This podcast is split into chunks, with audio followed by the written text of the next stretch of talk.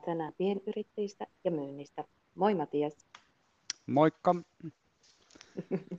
Hei, lähdetään suoraan asiaan ja kerro, mitkä sinulle näyttäytyy tärkeimpinä kipukohtina pienyrittäjien myynnissä? Joo, tota, toihan onkin mielenkiintoinen kysymys sinällään. Se, mitä, mitä mä oon pienyrittäjien kanssa ollut tekemisissä ja esimerkiksi startuppien ja muutenkin tämmöisten aloittelevien tahojen kanssa, niin siinä on oikeastaan niin kuin ensimmäisenä aika usein on tullut vastaan ihan se perususkallus. Eli uskalletaan lähteä myymään sitä omaa osaamista, omaa tekemistä ja niitä omia palveluita.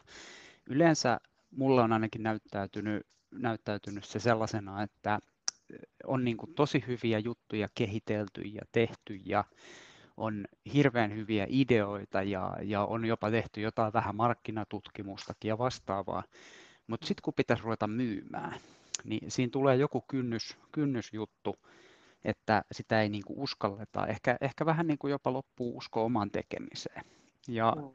se, on, se on ollut niinku semmoinen ehkä isoin ensimmäinen juttu, mikä monella tulee niinku vastaan.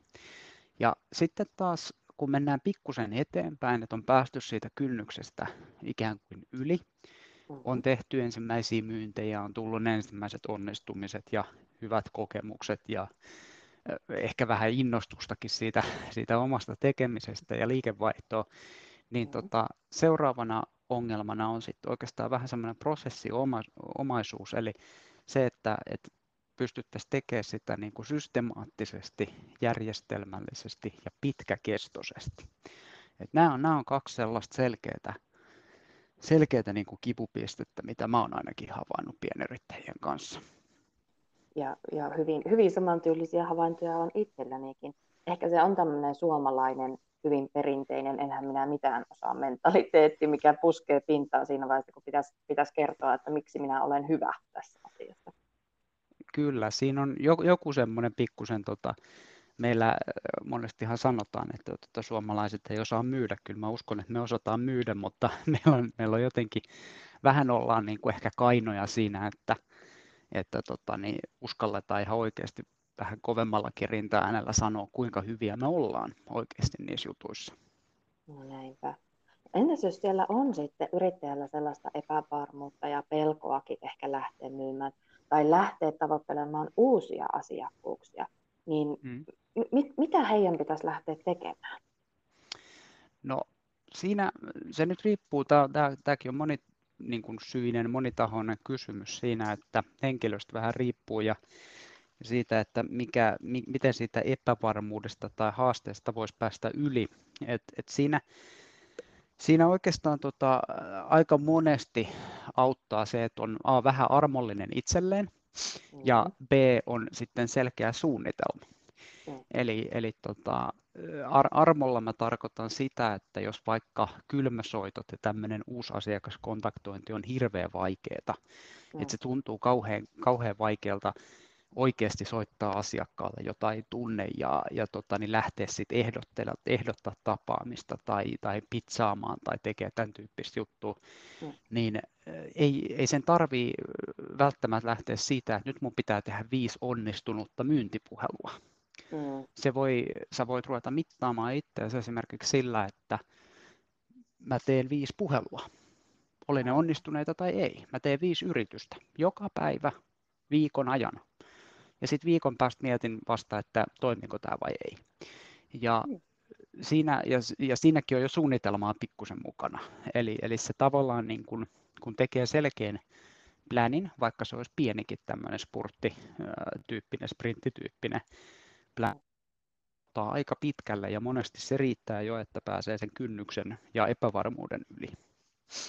Ja sitten tietenkin, jos haetaan niin kuin pitkäkestosta ja oikeasti sitä niin kuin pitempään, niin sitten vaan suunnitelmaa sen mukaan ja pienin pienin askelin niin, että se lähtee toimimaan.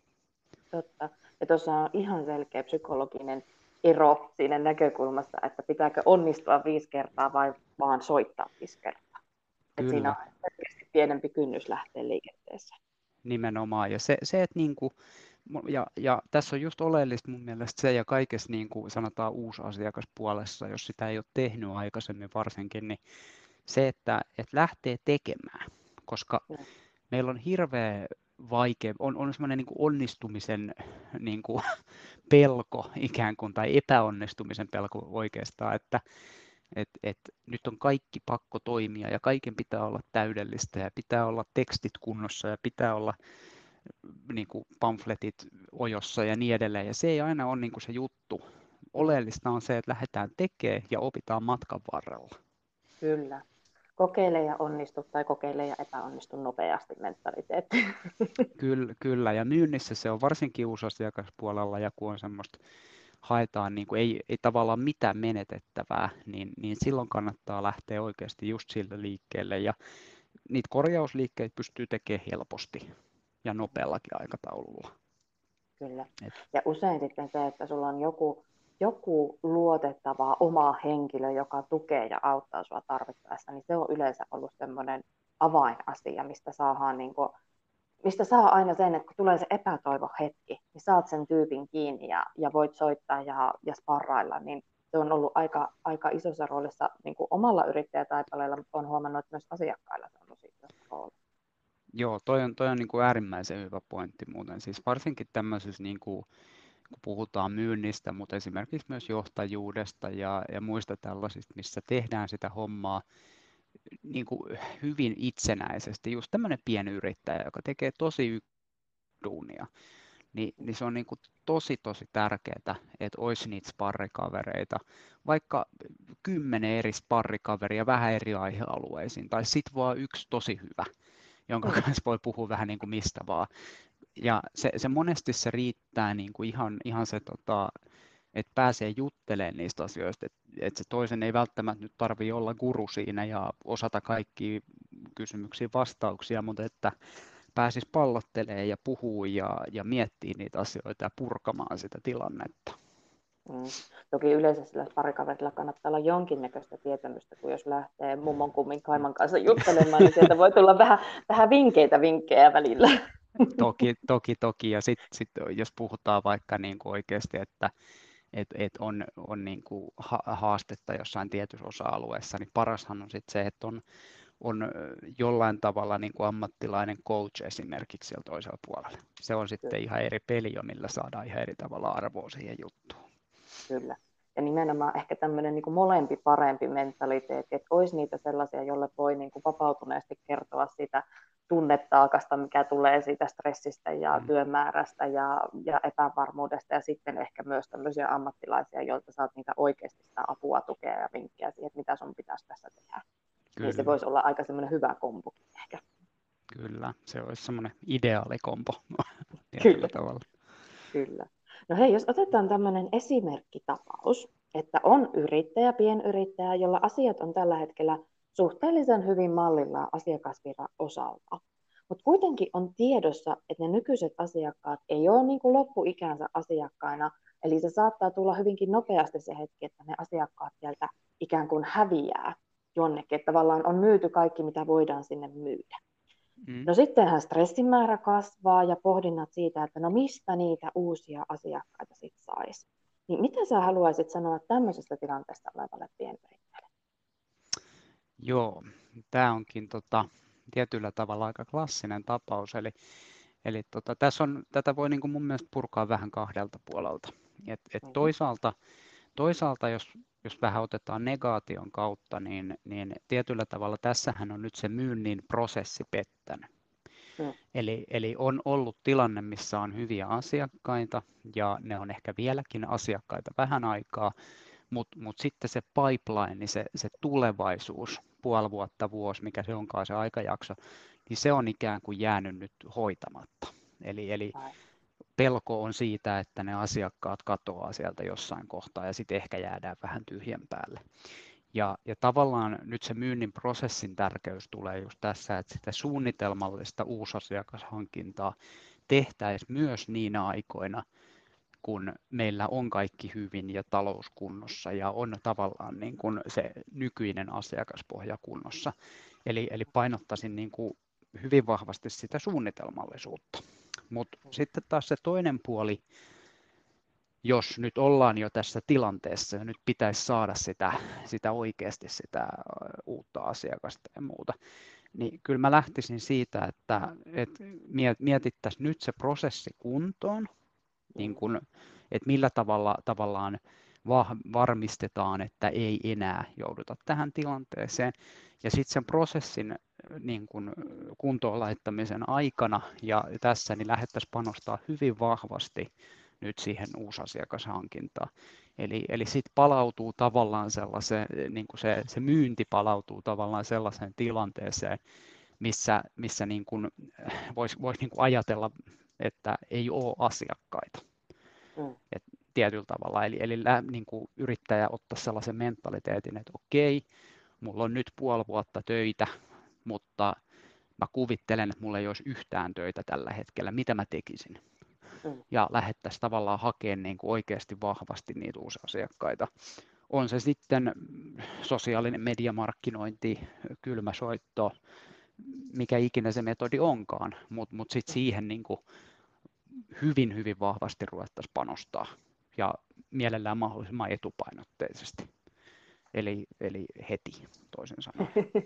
mielellään jo eilen. niin, kyllä, kyllä. Mutta mut samalla, samalla just, että vaikka, vaikka tämä olisi tämä tilanne päällä, niin sitten niinku viimeistään tässä vaiheessa miettisi sitä myynnin prosessia ja sitä, miten tavallaan se jatkuvuus oikeasti varmistettaisiin. Kyllä. Koska tämähän on ihan hirveä stressitekijä yrittäjälle. On, on. Ja sehän on aina, varsinkin kun olet yksin vastuussa kaikesta, niin se on aivan hirveä stressitekijä. Että mistä sitä rahaa tulee, että mistä tulee toimeentulo ja miten saat firman laskut maksettua, niin sehän on aina ennen stressi. Kyllä, kyllä, nimenomaan. Ja sen takia, sen takia mä oon tästä myynnin prosessista yleensäkin puhunut paljon ja sitä painotan, koska se prosessi nähdään jotenkin. Ensinnäkin jotkut ihmettelee, että no eihän myyntiin tarvitse mitään prosessia. Tämä on niin kuin ensimmäinen virhe, mutta mut toinen on sitten se, että, että se myynnin prosessi, vaikka se olisi siellä papereilla olemassa, niin sitä ei niin kuin ajatella sen kannalta, että se prosessi tietyllä tavalla antaa yrittäjälle turvaa siihen asiakashankintaan ja loppupeleissä turvaa siihen talouteen ja, ja niin kuin omaan toimeentuloon. Kyllä, nimenomaan. Nimenomaan. Ja sitten se, että tavallaan jos olet yksin niiden ajatusten kanssa siellä ja et tiedä, niin kuin, että mistä lähtisi liikenteeseen, niin siellä, siellä oikeastaan on muutama sellainen reitti, mitä voi lähteä etenemään. Että joko opiskelet itse asiaa lisää, mm. tai sitten otat just sen sparrailukumppanin kumppanin tai valmentaja, ei kumppareita oteta kuitenkaan tässä vaiheessa, mm. vaan otetaan kumppani tai valmentaja siihen. Tai, mm. tai sitten se, että nehän voidaan myös ulkoistaa. Eli Kyllä. siinä on tavallaan kolme reittiä. Tai sitten voi vähän hyödyntää semmoinen ota kaksi, maksa yksi mentaliteetti, että ottaa sieltä useamman, useamman vaihtoehdon ja lähtee niitä vähän niin kuin eri linjoja menemään eteenpäin. Aivan, ja tämä on ihan hyvä pointti, tosi hyvä pointti tuot siihen, että, että varsinkin jos yrittäjällä on niin kuin talous tietyllä tavalla mallillaan, ja, ja sitten on niitä asiakkaita ja niihin ehkä menee tosi paljon aikaa sillä hetkellä vielä niihin asiakkaisiin, mutta mut sitten siellä lähitulevaisuudessa hämöttää näkymä, missä ei ehkä olisikaan niitä asiakkaita, tai, tai ainakin osa lähtisi pois, niin, niin silloin nimenomaan sen tämä, tämä, mahdollisesti tämä ulkoistaminen tai nämä kombinaatiot, mitä just mainitsit, niin nämä voisi olla sellaisia asioita, millä pystytään varmistamaan sitä tulevaisuutta, mutta silti hoitaa se nykytilanne niin, että ne nykyiset asiakkaat on tyytyväisiä ja saadaan tavallaan se, se puoli pidettyä kunnossa. Koska sittenhän hyvin nopeasti tulee tietenkin ne rajalliset resurssit, juuri kun, niin kuin mainitsit, niin yksin kun tekee ja yksin kun miettii, mm. niin, niin tota, siinä on kuitenkin se, ne realiteetit ja, ja se balanssi tavallaan pidettävä. Kyllä. Kyllä, ja mä kuulin joskus aivan hirveän hyvän neuvon siinä, että jos sulla ei ole rahaa, niin käytä aikaa, eli opiskele itse. Jos sulla on rahaa, niin älä käytä missään nimessä omaa aikaasi, vaan maksa siitä palvelusta. Kyllä, kyllä. Se on, se on, ihan, se on ihan totta. Ja, ja varsinkin tämmöisessä, niin kuin, totta kai riippuu pikkusen millä bisnesalueella toimii ja, ja niin edelleen, mutta monet asiat, yllättävän monet asiat pystyy hyvinkin tehokkaasti ulkoistamaan. Kyllä, nimenomaan.